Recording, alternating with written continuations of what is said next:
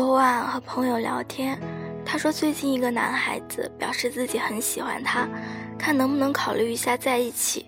他回答说，可是我们刚刚认识，还是从朋友做起比较好，先多了解一下。结果第二天那个男孩子说，我最后问你一遍，你要不要跟我在一起呢？如果不要就真的算了。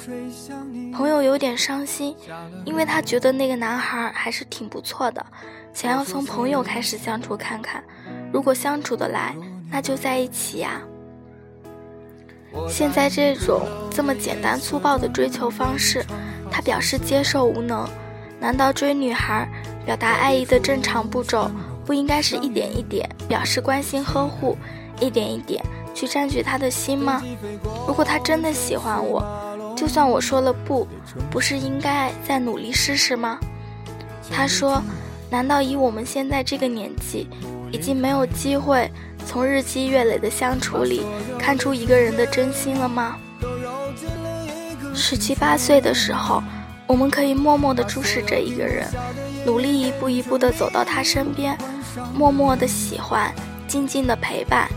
就算他还没有看到自己也没有什么关系，就是心甘情愿地待在他身边，把自己所有的好都从心肺里掏出来，用自己的耐心和温柔编织一夜一夜的失眠。就是那种今天他冲我笑了笑，我就能开心到凌晨十二点，他望了我一眼，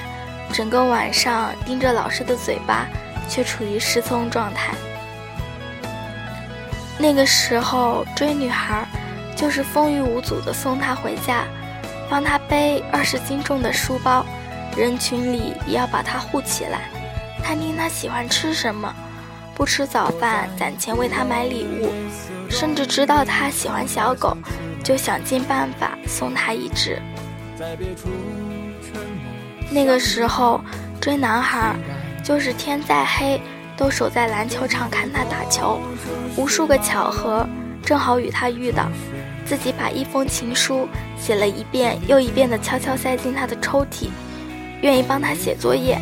听说他喜欢长发就留长发，喜欢短发就剪短。那个时候别说去追一个人了，连独自失恋都是认真的，连伤心都像是从骨头缝里腾出来的。可是现在呢，只能笑他天真。可能我们都没有发现，不知道从什么时候起，大家都希望把追求一个人的成本降到最低。青涩时光里，那些看得见、看不见的努力，已经没有人再去努力了。你对我有感觉了，怎么还没有感觉呢？那好吧，那就算了吧，我去喜欢别人了。现在这个年纪，再也没有一个人会对着我们喊出，我就是笨蛋啊，因为是笨蛋才追了你那么久。最明显的转变就是大学开始吧，诱惑那么多，选择那么多，真的很少能听到什么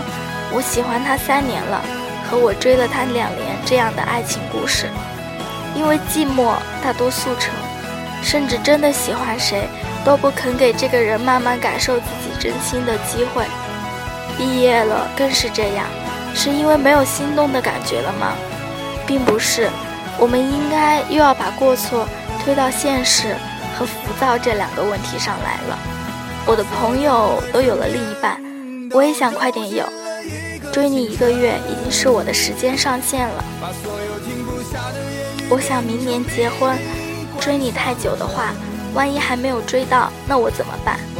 我很早以前就把对一个人的耐心用尽了，付出越多越容易伤心，我不想伤心了。还有的原因就是像《失恋三十三天》里黄小仙的老板说的那样，情义千金不敌胸脯四两，或者是钻石王老五魏依然的恋爱观。现在的人越来越难取悦了，费尽功夫去取悦一个难以取悦的人，不如找一个容易满足的人，谈一场轻松的恋爱。要我给你写情书送花，